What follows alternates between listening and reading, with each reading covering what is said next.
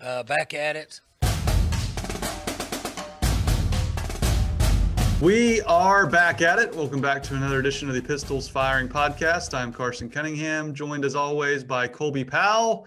The day after another Alabama romp, this is now their sixth national championship under Nick Saban, their eighth title appearance. It's uh, Alabama's world, Colby. The rest of college football is just living in it. Yeah, it is. It's I don't even know what to do to fix it. In my opinion, college football is broken and has been for some time, but it seems like we're just further getting to the point. I mean, look at kind of some of these way too early polls that you have coming out next year that include like Iowa State and Miami and North Carolina and these teams that are in the top 10 in the country in college football. excuse me. And then think about what would happen if one of those teams were to step on the field with Alabama. And, and it just further illustrates the point that, look, college sports are not designed for parity. They, they don't have any interest in making it competitive. Uh, and, and we're seeing it play itself out. The same handful of teams are just rotating national championships, and everybody else is just left to fight for conference titles and bowl trophies. Yeah, and I, with the college football playoff now, like there's more margin for error for Alabama to win a national title every single year. I mean, this was the only the second time Nick Saban's gone undefeated in a season. Think about that. And now he can he can basically enter every season knowing he can lose a game or even two maybe in some cases and still make it to the playoff and then once you're in you have a chance to win it. So I just, they're kind of stuck between a true a true playoff and the bowl system. It they're in this middle ground where they've made the sport truly uninteresting. I mean, I can't remember Colby the last time I finished a national championship game from beginning to end because they've all been blowouts. Everyone's put out all the scores and everything else. But right, Bama, Georgia, and Bama, Georgia was four years ago. Yeah, that was, that was, and that's probably the only CFP title game that's been remotely close. I think they've all been in blowouts, and most of the playoff games themselves, whether it's the semis or the finals, have been blowouts. So college is in a weird spot. I'm with you. I totally agree with everything you had to say. But first, let's hear from Chris's University Spirit if we talk more about the national title game and all things OSU. We got a lot to get to with OSU as well, but go to go shop at chrisuniversityspirit.com or shop on campus corner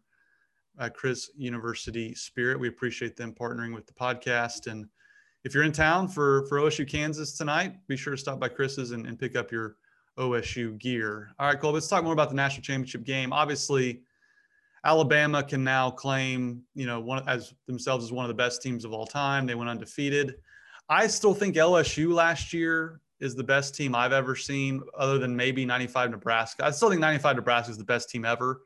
But in terms of the last 15, 20 years, I'm definitely going to go with that LSU team we saw last year because they had, you know, Justin Jefferson, Ja'Marr Chase, Joe Burrow. I mean, the numbers were similar with Mac Jones and Joe Burrow in the title games. But for me, it's still LSU. But man, what what a dominant performance by Alabama and DeVonta Smith especially. Yeah, I, I, think I would lean LSU, but it would be a slight lean. It, it's amazing the receivers. Me and a buddy were going back and forth last night, just texting names of receivers in the NFL from the Big 12 and the SEC because the Big 12's had some really good receivers, and it's still just not even close. The guys that the SEC have put in the league at that position and are continuing to put in the league at that position, there's going to be, you know, at, at least three more high level talent receivers come out of that conference this year with DeVonta Smith Jaylen Waddle, and Ja'Marr Chase, who legitimately could all three be top 10 to 15 picks in the NFL draft. And what DeVonta Smith did last night in just a half of football was.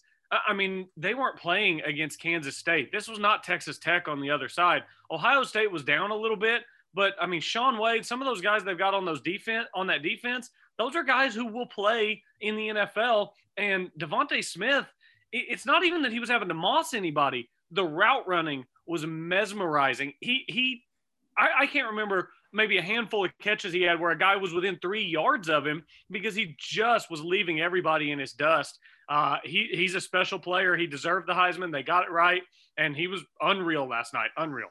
Yeah, I mean, 12 receptions, 215 yards, and three touchdowns, all in the first half. I mean, he he tied or broke three records for a title game in the first half. That's how dominant he was. And biggest game of the year. biggest game of the year. Obviously, Ohio State's defense, I think, played really well down the stretch. But man, you're right. He, he cooked, you know, Wade, who's going to play in the NFL, maybe a first or second round draft pick. And, you know, early on, like maybe the two or three weeks before he won the Heisman, I kind of rolled my eyes because I thought back to Justin Blackmon's seasons and was like, oh, of course, if it's Alabama receiver, he gets to win the mm-hmm. Heisman. But Blackmon didn't even get invited to New York.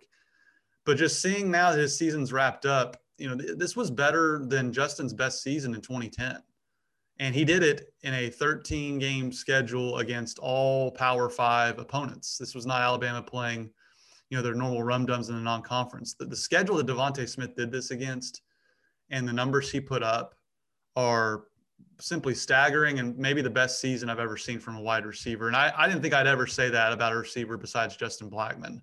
But he, he to me, he looks like he looks like Marvin Harrison with the route running with the speed of just maybe just under a Tyreek Hill. He's obviously not as you know the track speed of Tyreek, but he's every bit as quick. And that's a just a lethal combination because you're right. He he cooked some really good NFL prospects on the defensive side for Ohio State. So all that being said, I think the Heisman finally got it right. And there's years I thought they got it wrong, but I think everyone could kick back last night and say the Heisman voters were correct. And I never thought I'd see a receiver as good as Justin Blackmon, but what I saw last night, I think I think that's the case. Yeah, and it's because it wasn't just a one-off with DeVonta Smith. He's been doing this. He's been this good. And as much as we love Tylan Wallace Oklahoma State, you know, we would see tweets from time to time, Tylan, best receiver in the country. And with all due respect, he just wasn't. Nobody was. It was clearly DeVonta Smith. He, he's a transcendent type generational um, receiver in college football that you can make an argument – is the best receiver to ever play college football, or, certainly at least with some of the best production of any receiver to ever play college football. So now I, I look at where he might go at the next level, and I mean there are some some really good options. I hope he goes to a good offense because I, I think I look at him as like a uh, Davante Adams or a Stefon Diggs type guy. That's what I see when I watch DeVonta mm. Smith. Yeah, uh, Diggs is a good comparison as well. He's not the tallest, but he's just blazing quick and just an excellent, excellent route runner. I think I tweeted out um, the numbers for DeVonta Smith because it's really all the best receivers in history, whether it's Blackmon or Crabtree, um, they and or Fitzgerald. They basically had two monster seasons. That's really what it comes down to. And so again, the 2020 DeVonta Smith ends up with more yards and touchdowns than than Blackmon did in 2010. But uh, Okay. Well, I guess I don't have the updated numbers after the national title game. But Same number of games too, right? Blackmon played 13. Smith played 13. Yes. So actually, the two seasons, Smith will have. Let me just do some math here. He'll be just over 3,000 yards and 37 touchdowns. Blackmon had 3,300 yards and 38 touchdowns. So pretty close. Remarkably similar. And again, I, I, think Blackmon's the most dominant receiver I've seen, but you put those two years together and, and he's right there. So obviously next year, Colby, there's gonna be a little bit of a shuffling because Bama loses Mac Jones, they lose Najee Harris, they obviously lose DeVonta Smith. Ohio State loses Justin Fields. Clemson loses Trevor Lawrence. There's a lot of turnover at the top, so it's kind of an open season next year. And I think you're already starting to see Oklahoma get a lot of love for the top five, top. I've even seen as high as number two or three in the preseason, early top 25s. Uh, Oklahoma State I've seen kind of on the outside looking in, the, on the other teams getting votes. Of course, Texas is like 18th for some reason. But uh, what do you think about the early top 25s? And, and, and Steve Sarkisian, worth mentioning, obviously he, he dialed up some great plays for Alabama and he's obviously going to Texas. So what do you make of uh, Sarkisian's night and, and the early top 25s that are coming out? Yeah, Sark had a great night. I would really caution uh, Texas fans to, you know, just blunt their enthusiasm a little bit. Uh, they were also really excited whenever Tom Herman came over because he had done some great things. They were really excited when Charlie Strong came over because he had done some great things. So tamper your enthusiasm a bit because we've seen guys really have a lot of success as coordinators elsewhere and then fall flat on their face as the head man at Texas. But I, I did think it was um, it was great to watch Sarkisian call that game last night. As far as the way too early top tens, top 25s next year, uh, I saw one that had Oklahoma State at like 18th, which I feel like is probably about right. You know, Oklahoma State loses uh, a decent amount from this team, especially now in the last week with Amen uh, and Kolby Harvell Peel both announcing that they're moving on. But still, with Spencer Sanders, uh, Josh Sills coming back on the offensive line, Oklahoma State could still have a chance, I think, to be one of the third to fifth best teams uh, in the Big 12 if, if things kind of break right.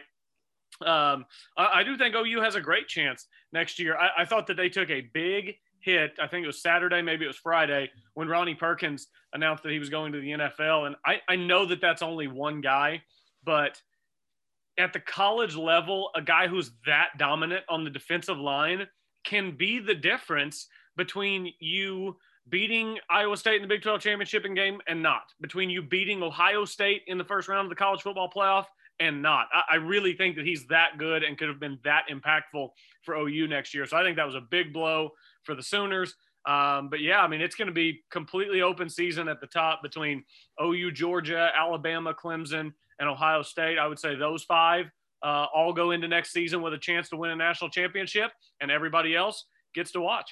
Yep, I'm with you. And that, that was a big. I think Ronnie Perkins hurts OU more when they play an Alabama or Ohio State because they yeah. do have a lot of depth, and they do have Jalen Redmond coming back, who actually led the team in sacks uh, last year before opting out this year. So, and I think they, OU has a lot more depth on the defensive line than they've had in years. But I think losing Ronnie Perkins definitely hurts them if they do make the college football playoff. And and I, it's funny to me. You mentioned the, the polls, and OSU was 18th and one. I don't care who OSU has almost, and this is going to sound funny coming from me because I've been kind of down on OSU this year, but everyone just slots in Texas in that 18 to 20 range every year.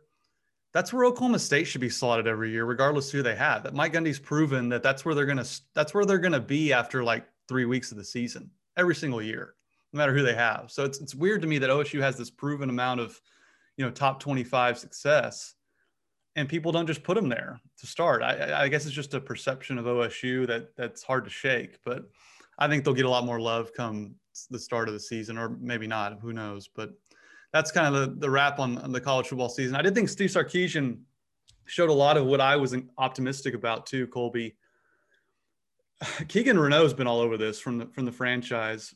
Sarkisian's basically been copying Lincoln Riley's playbook like all of their big plays throughout the year he would he would diagram and, and show video from from ou's seasons past. So the reason i'm optimistic about the hire is i think sarkisian will bring texas's offense into the 21st century. Now is he going to be as good as lincoln riley? No. But tom herman for all of his reputation of being an offensive guru he was behind the times offensively at least when it comes to a lincoln riley and I don't think that's going to be the case with Sarkisian. Now, he's not going to have all that talent we mentioned from Alabama. So I would caution Texas fans as well. But I think that's a scary proposition for the rest of the Big 12 with Sarkisian and, and the way he's able to draw up offense. That to me is going to be a much bigger challenge when you face Texas. Yeah, I think so too. And, you know, Keegan really was. Whenever you said that, I remember last night he was breaking it down on Twitter and he was basically taking video from some stuff that Oklahoma's done under Lincoln Riley and putting it side by side with some things that Alabama was doing last night. Some of the motion, some of the double and triple motion they were doing down by the goal line to free guys up uh, on these little plays out in the flat. And they were working perfectly, especially with Ohio State, what they were doing defensively, which we don't even have enough time to go into what Ohio State was attempting to do defensively last night. How about that but, linebacker chasing DeVonta Smith? Oh my God, that's, that's such bad planning to, to not have someone following DeVonta Smith, to just let Alabama basically choose whichever defender they wanted to put him on, I, I thought was a borderline fireable offense. But uh, in, anyway, Sarkisian's going to come over, and we all know Lincoln Riley is the best offensive mind in the game. And if Sarkisian is copying that stuff, good for him. It's a copycat league. We know that. Everybody takes whatever's working and tries to implement it into what they do. So that could make life tougher on the rest of the Big 12. I'm not bullish on Texas next year by any means. I don't think Texas is like some sort of dark horse to win the conference. They might make the game. Nobody aside from Oklahoma is winning the conference. Um, but I do think that Texas could be the second or third best team in the Big 12. That's probably part of my uh, bias toward Casey Thompson. I'm pro Casey Thompson and hope he succeeds. Yep, I'd love to see him win the job. So it's gonna be an interesting year. I mean, Iowa State obviously returns eight of their nine All Big 12 first teamers. I mean, there's a lot of talk about Oklahoma getting to the national championship game, but Iowa State's ready to run it back, and they they beat OU once last year. They took them down to the wire this year. So between Iowa State and Oklahoma, OSU will definitely have their work cut out for them come football season. And again, they they have their own work to do, and we're going to talk some about their some of their players leaving for the NFL and where they're projected to go in the draft. But first, Colby, let's get to uh, basketball you and I talked about it uh, on on uh, Friday or Saturday. OSU beats Kansas State. Now, Kansas State was ravaged by COVID, but hey, OSU's now won, I believe, five games on the road, and uh, they've they they get a much needed Big 12 win at at Manhattan. Yeah, it was a, a major needed win, and Kansas State was barely able to play that game. They only had eight total guys available, six scholarship, two walk on. And I think that that showed throughout the game. I really thought early Kansas State did a good job of sticking around with Oklahoma State. But then as the game went on, Kansas State had no depth. It kind of looked to me like they got a little bit tired, and Oklahoma State wore them down to an extent, and then just really started to punish them there in the middle part of the second half. Uh, Cade really wasn't on his shot early, but he was doing some other good things, some some good passing, uh, getting guys involved. I think it's I think it's going underrated at the college level what a good passer he is because guys just aren't mm-hmm. as good mm-hmm. as shooters at the college level, so we don't see as many of those go in. But but he's making some crisp, sharp passes that just not everybody can make. So uh, I think that's one attribute that because Oklahoma State's not the best shooting team in the world, they can't take full advantage of. Uh, but he's going to need a big game tonight. I'm actually really looking forward to tonight. Uh, my parents have season tickets to Oklahoma State basketball, and I told them if they can't go to any, let me know because I want to see Cade at least once in person this year. And my parents are in Florida, so I will be in Stillwater tonight at Gallagher Iba Arena, and uh, looking forward to Oklahoma State attempting a big time upset bid of the Jayhawks. Nice. How does it work with season tickets and, and COVID? Like, do they get to go to a certain amount? How does that work? Honestly, I don't know. I know that they're greatly limiting capacity. It's like 3,000 people per game. So I'm not sure how, if it was first come, first serve for people who've had them the longest or how it worked. I just. You're not going to show up and not have a seat, are you? No, no, no, no, no, no. They, I mean, they have the tickets. It's physical tickets, and they've they've been to all the games to this point. Um, they haven't been turned away for capacity nope. reasons. No, nope, they curious said, how that works. But I think okay. they've only issued a certain number. So I would mm. guess that they had to do it by seniority. Uh, yeah. I, I don't know how they did it, but uh, yeah, I'm looking forward to it. Where are their seats? Are we going to see on TV? Uh, I doubt it. I think they're in the upper second or maybe even the third section. Tell you the truth, I'm going with my sister, and what we're probably going to do uh, is find two seats that are about 100 feet away from the nearest human being and pop down right there. Yeah, that's a good idea. I mean, in normal years, you could you could probably move down to the lower levels and they wouldn't say anything, but probably not this year. Yeah, but, uh, I've sat on the floor of that gym a time or two. I'm, I'm good for tonight. Yeah, I hear you. Uh, a few more things to get to with that that win. I want to talk about the Kansas game, but for me, Colby, and again, OSU is tied for number one in the country for road wins. That's pretty impressive, and that that kind of speaks to what we talked about last show. Like COVID, home courts nowhere near what it used to be. A, a team this young winning that many road games probably wouldn't happen in a normal year, but you got to give them credit for for getting it done. But a guy who I wish we could see play in an absolutely capacity Gallagher Iba Arena is Rondel Walker. This is a guy that obviously I think he's been probably OSU's most consistent best player throughout the entire year, other than maybe Cade Cunningham. Cade Cunningham was 0 for 2 in the first half against Kansas State. But Rondel Walker is a guy that, much like an Ivan McFarlin, where he's not the star on the team, but probably will get like the loudest ovation in the starting lineups. Like I would love to see this guy with his energy, what he brings off the bench. He had 15 points the other night.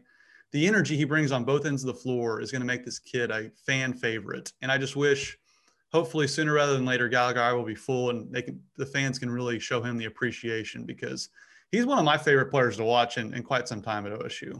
Yeah, he is. He had a steal on Saturday where, where the guy was just dribbling on him on the wing and he just reached in and took it. I mean, he just reached in, took it, and started heading the other direction. He makes a, a play like that. It seems like every game. And you know, would I like him to be a little bit better shooter? Yes, but I, I think that he's shown a little bit of improvement as the season's gone in that area. He, he certainly has the confidence. He's not afraid to pull the trigger. He's not afraid to drive. And you like that from a true freshman, especially a guy who's not really supposed to be the star of the team. And he's not the star of the team right now. I think he could be in the future, but – if you would have asked me going into the season, you know, how many of these true freshmen really play big minutes, I don't know if I would have said Rondel Walker is going to be getting 20 or 25 minutes a game, but he is because he's earned it. Um, and, and, he's a lot of fun to watch. So, yeah, I'll be curious tonight. Obviously, will be my first game of the season in Gallagher Iba. Um, so, even with the limited fans, I would imagine that he'll get some love uh, from the OSU faithful.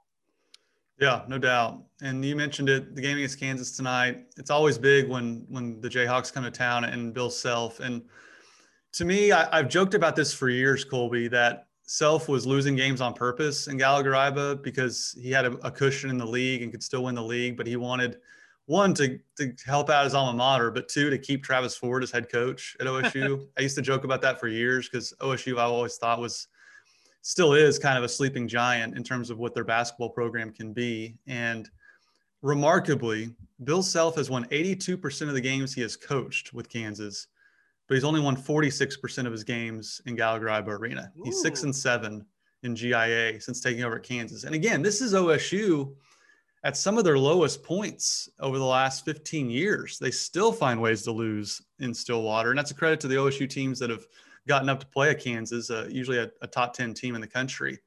But Bill Self's record in Gallagher Iba at six and seven, that has to be the worst record he has in any arena and it's uh, it's remarkable, Colby. So again, OSU has another chance to to hand Bill a loss back at his alma mater.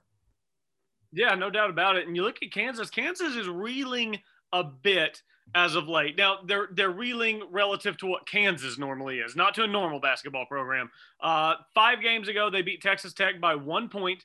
Then they beat West Virginia by 14, and then they lose to Texas by 25 at home uh, last Saturday, January 2nd and then they beat TCU uh, by 29, and then they only beat OU by four on Saturday. So three of Kansas' last five games, they lost to Texas by 25, beat Tech by one, and beat OU by four. So this is a team that has shown some vulnerability. It, it, just has not been as easy for Kansas to score the basketball as it has been in some previous seasons. They had a win over Creighton earlier in the season by one point. They had a win against Kentucky earlier in the season by three points. So they found themselves in several close games throughout the season that they found a way to win. Interestingly enough, the line on this game tonight is only four in favor of Kansas. And I, I, tell you what, Carson, I think I'm going to do it. I'm putting in the call. I'm picking the upset. Oklahoma State plays Kansas really well in Gallagher Iba. Kansas, I think, is reeling a little bit. Just barely beat OU on Saturday. And this is an Oklahoma State team with the talent to do it if they put it all together for a big game. And I think tonight's the night to do it. So I'm picking the upset.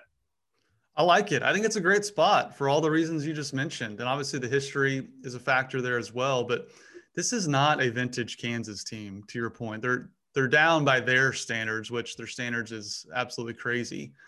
But I do think this is a, a, great opportunity for OSU, and frankly, this is a game you should you should win if you want to make the tournament because you you've given up a few close games, particularly that game against uh, Texas and TCU. But um, I don't know. I, am feeling a win too. Uh, obviously, I think Cade needs to play better in the first half. Again, he was 0, 0 and 2 or 0 for 2 in the first half against Kansas State.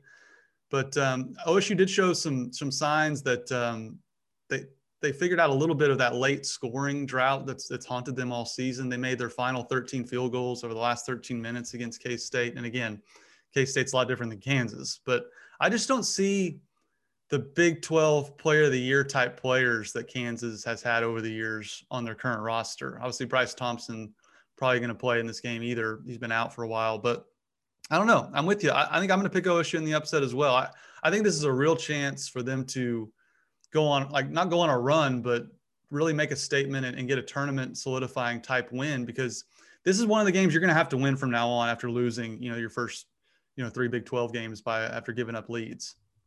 Yeah, you know, Kansas doesn't have like the Udoka Azubuike, Devonte Graham. They don't have that guy this year. They've got four guys averaging double figures uh, Agbaji, Wilson, McCormick, and Braun. You'll see all those guys on the floor tonight. Did you say Bryce Thompson's been injured? He hasn't been out there. I see he's got less games played than everybody else. Yeah, he's uh he's been out. I can't remember what it was for. I don't know okay. if it's COVID or uh, oh, it's a back injury. He's day to day with a back injury. So and of course, that's the five star who had it narrowed down out of Booker T, who had it narrowed down to Kansas and Oklahoma State decided to go be a Jayhawk. So I'd love to see him play tonight. Obviously, uh, it's, a, it's an advantage for Oklahoma State if he doesn't. But I, I just think it's a good spot for the Cowboys. And uh, I hope I'm right because, man, this would be a big, big, big win. It would really make up for that West Virginia game that you blew, that second half 19 point lead that you let get away. You, you've got to get one that you're supposed to lose at some point along the way to make up for that one. Yeah. And just, I want to see OSU get some momentum. It seems like every time they've had a big win, they they follow it up with just a, a gut wrenching loss. I mean, we saw that already this season. And if you think if they can beat Kansas, then you got OU at home, then you go to West Virginia, which is a game I think you already predicted OSU would probably win in Morgantown. Um, so, you know, Bill I Self said. I weirdly feel better about the West Virginia game coming up than I do the OU game. well, then, well, then, um, hopefully they can beat Kansas and, and, and maybe you'll be proven correct there. But yeah, yeah. I mean, uh, for me, like again, they they beat Texas Tech in overtime on the road, and just you think they're going to get some momentum, and then they lose at home to West Virginia. That seemed to me like that's been kind of the theme under Mike Boynton so far. You know, they've they've had those big wins in Morgantown and in Lawrence, and they have not been able to follow it up with any sort of momentum. The rug just seemingly gets pulled out from under them anytime they get any semblance of momentum. So hopefully they can they can beat Kansas and then it's Bedlam in, in Gallagher Iba. So that's gonna be a fun game tonight. I can't wait to watch. Uh, you'll have to give me a full report on what uh, GIA is like in uh, in 2021. Absolutely. So uh, let's get to some football news here. Uh, Colby, your your your named counterpart with a K, Kolby Harvell Peel, announces he's turning pro. Not not a surprise. I thought you know back to back Big 12 all Big 12 type seasons. He was second team this year, first team last year. He did miss a game this year with injury, but Kolby Harvell Peel to the NFL. Then and the, the the declarations are starting to mount here, Colby, in terms of the the OSU team. Uh, they've lost some players to the NFL. What do you make of Kolby Harvell Peel announcement to the NFL? Yeah, it was uh, it was completely understandable. I'm happy for him. I wish him nothing but the best. Uh, it's disappointing for Oklahoma State fans because once you heard Tre Sterling was coming back, it's fingers crossed Kolby Harvell Peel comes back and you get them both. Because having both those guys at the back end, kind of anchoring the back end of your defense, was huge for Oklahoma State. But now in the last week, we've seen Amen Ogbongbemiga decide that he is headed to the NFL and Kolby Harvell Peel do the same. Of course, the guys on the offensive line, Teven Jenkins, Rye Schneider, also headed to the NFL. Of course, we know about Chuba and Tylan, Jelani Woods transferring, Rodarius Williams headed off to the NFL. It's a lot of names that I just listed that have been key contributors for Oklahoma State. And there are more guys behind them. I get that, but it's just it's tough at a place like Oklahoma State to immediately replace a Kolby Harvell Peel, an Amen Ogbongbemiga, or Darius Williams. So I, I, do think just from those three guys moving out, and who knows how much of the season Trace Ford will be available for. He's supposed to be ready for the start of the season, but you never know coming back from that type of injury. So um, hopefully the guys behind them can fill those roles. But I do expect just a slight step back from the Oklahoma State defense next year because of the key pieces they're losing. Yeah, and they do have some young secondary guys. You know, uh, uh, Bernard Converse played well down the end of the into the stretch there. Tanner McCalister is, is a really good young player in the secondary. But you're right. I mean, to me, where would you rank Harvell Peel among safeties in OSU history? I was trying to rack my brain. For me, Markelle Martin Golly. is still number one because he was he was literally first team All American on on everyone's lists. I mean, that's that's hard to beat. Now, part of that was playing for a team that that could have played for a national championship, but Col- wherever he ranks, I think Kolby Harvell Peel will go down as one of the best safeties in OSU history. That he really came on as a young player, three-year starter, and really he made some just jaw-dropping interceptions, pass breakups, and was just sensational. And for me, maybe the biggest reason of all the players they've had on defense the last two years, I think he might be the biggest reason that the defense has played so well. Yeah, he he's a big part of it. And we saw what happened this season whenever he had to go out of a couple of games or, or, missed a game here or there. Oklahoma State's defense really took a dip because he was such a leader and he did so many things well on the back end that it, it really made up for some mistakes elsewhere. And as far as where he goes down in Oklahoma State history, honestly, I don't think he'll go down as high as he should because the teams that he was on underachieved a little bit. You know, he, he was on a lot of teams that went six and six and seven and five and he, he really didn't have that opportunity to be a star safety on a team that went 11 and 1 in the regular season and then had a chance to win a Big 12 title. That that to me, Markelle Martin, I look back on that so fondly for a couple of reasons. Number one, uh, 2011 was my freshman year at Oklahoma State, so that was obviously a, a fun year in my life. But two, Markelle Martin was the stud in the back end of the defense on a team that I think you can make the argument was the best team in the country. You can't make that argument with any of the teams Kolby Harvell Peel was on. So he'll be right near the top, but it, it's hard to really dethrone Markelle Martin just because of what he accomplished and what the team accomplished uh, in the wake of what he was doing. Yep, I'm with you. And uh, I think we're going to see come NFL draft time. You know, uh, Kyle Cox wrote a piece for Pistols Firing just on all the NFL draft projections that are out.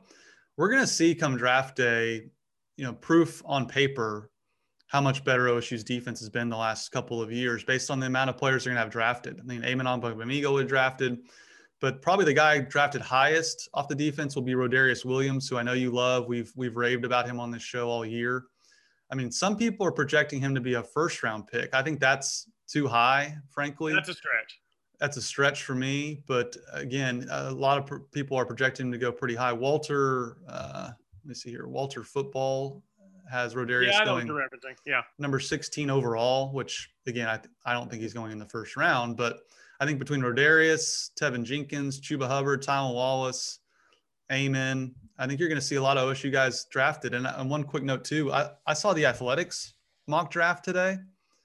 They have Teven Jenkins going 20 overall, which I thought was which is the highest. Every talk that I've seen has had Teven Jenkins going in the first round, and I think that that's another guy who's going to be underappreciated for how good he was at Oklahoma State because Teven Jenkins was a great offensive lineman that was part of bad offensive lines. So if all we yeah. do is if all we do is rip the offensive line every week because they they can't open holes for the running backs and the quarterbacks under pressure the whole game, it's really hard to appreciate the individual greatness of one guy when the unit is poor, uh, and especially especially on the offensive line, because you don't get stats on the offensive line. You play as a group and you either open up holes and protect your quarterback or you don't. And the Oklahoma State offense, offensive line did not while Teven Jenkins was there, but he did. He was phenomenal at Oklahoma State, and he'll be a great pro. Almost every mock I've seen has had him in the first round. I think Teven Jenkins will be a first rounder. I think Rodarius Williams will be a second rounder. I think Tylan is second or third. I think Kolby Harvell is probably third or fourth.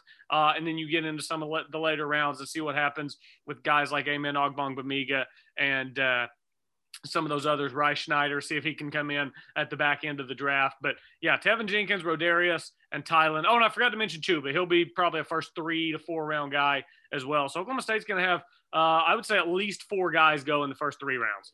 Yep, I'm I'm excited three, to watch the draft. Three yep. to four rounds. Yeah, I'm with you. And Walter Football had Rodarius going to the Cardinals, Teven Jenkins to the Chiefs, which I would love. Chuba Hubbard to Jacksonville, which if Urban Meyer becomes the coach, that'd be interesting to see how Urban would use Chuba. I think that would be a good spot for him if Urban Meyer is the coach at, at Jacksonville. But it's gonna be interesting to see where some of these guys land. You know, Pro Football Network has Tylan Wallace to the Ravens, which I think would be super intriguing, alongside Hollywood Brown and, and playing with Lamar Jackson.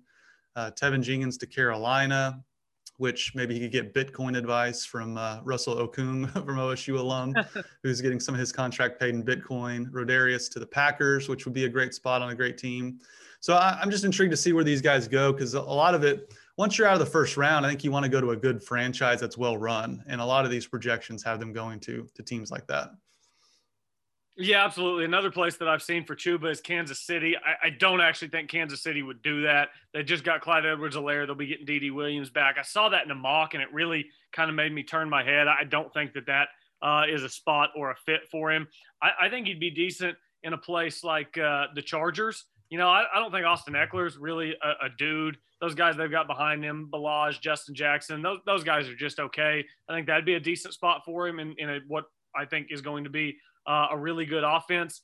I also weirdly think that Pittsburgh could be a good spot for him. If Chuba goes to Pittsburgh, James Conner is very much just okay.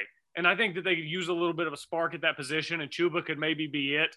Um, but to tell you the truth, I wouldn't mind Chuba just landing wherever Deshaun Watson gets traded because I think wherever Deshaun Watson gets traded is going to be a team with an offense on the rise. And, and, I think that Chuba will be at his best if he plays beside a mobile quarterback that the defense at least has to give some respect to. Yeah, no, I, I'm super intrigued to see where Watson goes. I mean, the Texans to me are the new Browns. They're so incompetent. They have no idea what they're doing. Trading DeAndre Hopkins for well, I mean, everybody who's played back. for that organization over the last decade absolutely hates the ownership. Yeah. So it's just whenever you have a bad owner in the NFL, everything goes straight to hell. Yeah, Pittsburgh would be intriguing because I think Mason Rudolph's about ready to take over for uh, Ben Roethlisberger. I saw a report that he's Plan A to take over for Ben. So Chuba and uh, and Mason reunited would be would be super intriguing as well. So we'll have to wait and see come draft time. I love the NFL draft, one of my favorite events of the year. But uh, let's get to our new segment. You uh, you mentioned this. The same guy that came up with bullets and BBs came up with buckets and bricks, which Kyle Porter and I have done. I just forgot what we called it. So let's get to this week's segment of buckets and bricks. I will start. My my bucket again is going to go to Rondel Walker. I think he is of the Ivan McFarlin corollary. I think he's going to get Gallagher Iba on his feet every time he's on the floor. And I think that starts tonight against Kansas. I, I I'm so impressed. You know, he he obviously was a great prospect coming out of Putnam City West, but eh, so much attention was on Cade Cunningham and MA uh, Moncrieffe as well, to where I think Rondel got a little bit lost in the in the accolade shuffle, but I think he's been one of their most consistent performers. So my bucket's going to Rondel. I hope he has a big night against Kansas. Yeah, I think that's a good one. I'm going to give my bucket. Uh, we're doing buckets and, and, bricks now, but I'm going football with my bucket. And I'm just going to give it to the guys that are moving on from Oklahoma State to the NFL because, you know, as much as we've been a little bit down on Oklahoma State underachieving, there have been some guys who have really done a lot for this program who are moving on. And I hope that these guys are remembered and revered as well as they should be, despite the fact uh, that their teams did not win conference championships. You, know, Oklahoma State should, yes, contend for more conference championships, but historically, it, it just doesn't happen that often. And we should still be able to appreciate the guys who come through Stillwater. So, Amen Ogbongbemiga, um, Kolby Harvell Peel, Rodarius Williams, Teven Jenkins, Chuba, Tylan, you know, any of the guys that I'm missing that I'm forgetting about. Great careers in Oklahoma State and look forward to hopefully watching all those guys at the next level. Yep, I'm with you. That's going to be super fun to watch. And I hope they land in good spots as well. My brick is going to go to the Big 12 Conference, who tweeted out a graphic today celebrating the anniversary of John Lucas hitting the shot to send OSU to the Final Four. And they tweeted out a photo of Joey Graham. Oh, uh, that was that was bad. They got roasted really bad. And they ended up deleting the tweet and not correcting it. They just the tweet's gone away, and they're not gonna they're not gonna admit their fault and tweet out a picture of John Lucas. So uh, Big 12. I'm not sure who's running their social media, but maybe similar to those who hires the uh, the officials for basketball as well. So uh, that's my brick is uh, the Big 12. Come on, man, you got to know who John Lucas is if you're gonna tweet a graphic about him. Come on. Yeah, you got to know who John Lucas is. Also, it's really funny that you said something about the officials because I was fully prepared to give my brick to Big 12 basketball officiating. It is just, I mean, it's so hard to watch. Unwatchable. Carson, I, I don't understand how some of these calls get made. And, you know, even live, some of these calls look bad. A lot of times you, you can slow it down and you're like, oh, well, that was bang, bang. And uh, I, I don't know, that one could have gone either way. I mean, these are calls that you're watching live that it's like, gosh, that's a terrible call. And then they show the replay and you're like, oh my God, that's a really terrible call. And I just, I don't know how it continues. It feels like it's getting worse. I don't know. Maybe I'm just watching more of it. I don't know. It feels like it's getting worse. So I'm giving a big old brick to the Big 12 basketball officials. And I hope, I hope that I watch a good, clean basketball game tonight in Gallagher but Gallagher Iba and not a free throw shooting contest because uh, we know a free throw shooting contest is the last thing Oklahoma State wants to get in. No doubt. That's the key for me tonight. Free throw shooting and three point shooting. If they can just get above 32% from three and 75% from the free throw line, they got a great chance to win because they've been they've been really fighting with one arm tied behind their back with their free throw shooting and their their three point shooting. So that, that's a huge, huge factor for me. So hopefully, uh, Ocean get a win tonight against Kansas. Colby Powell will be in the house. Uh, you got one interesting thing before we get out of here? Yeah, one interesting thing college football season comes to an end. Just the, one interesting thing for me is just the gap from the top to everybody else in college football. And there, there have been some things floated around. You know, Joel Klatt wants to expand the playoff to 14 or 16 teams, not because the team that gets in at 12 or 13 could win the national title, just so that more teams have something to play for in the regular season.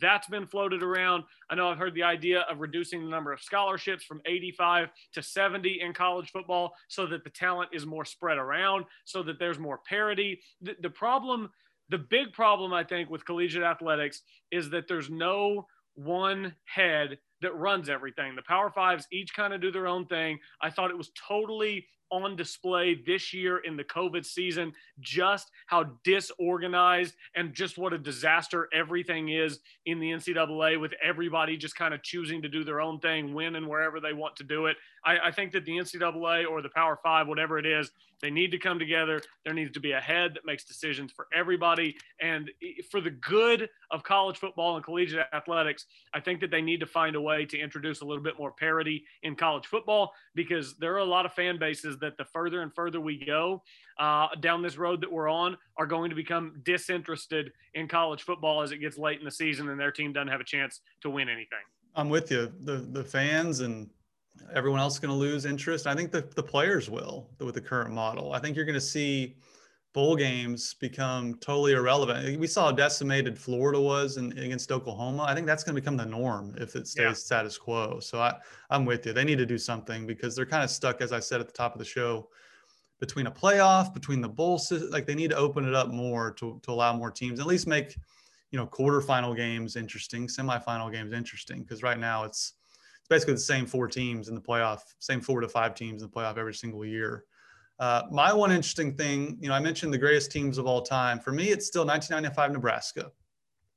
Their average margin of victory was 38 points. Average margin of victory, 38 points. Their closest win was by two touchdowns. And everyone likes to argue 2001 Miami. Certainly, they had all the draft picks. They're probably the most talented team. But on paper, 2001 Miami beat Virginia Tech by two and they beat unranked Boston College by 11. So again, I think 1995 Nebraska's resume is unassailable. They're still the best team I've ever seen. That, that includes LSU and Alabama the last two years. So uh, to me, 1995 Nebraska is still the GOAT, and uh, I'm sticking to it. Yeah, I've got no problem with that at all. A 38 point average margin of victory. It, it almost absurd. Uh, it almost makes your brain go a little crazy to even think about that. Yeah. So they were they were unbelievable, and fortunately for Oklahoma State, they don't have to worry about playing uh, vintage black shirt defense Nebraska anytime soon. So, right. Colby, enjoy the game tonight against uh, the Jayhawks. Say hi to Bill Self for me, and we'll get back with you later in the week. Absolutely, go Pokes.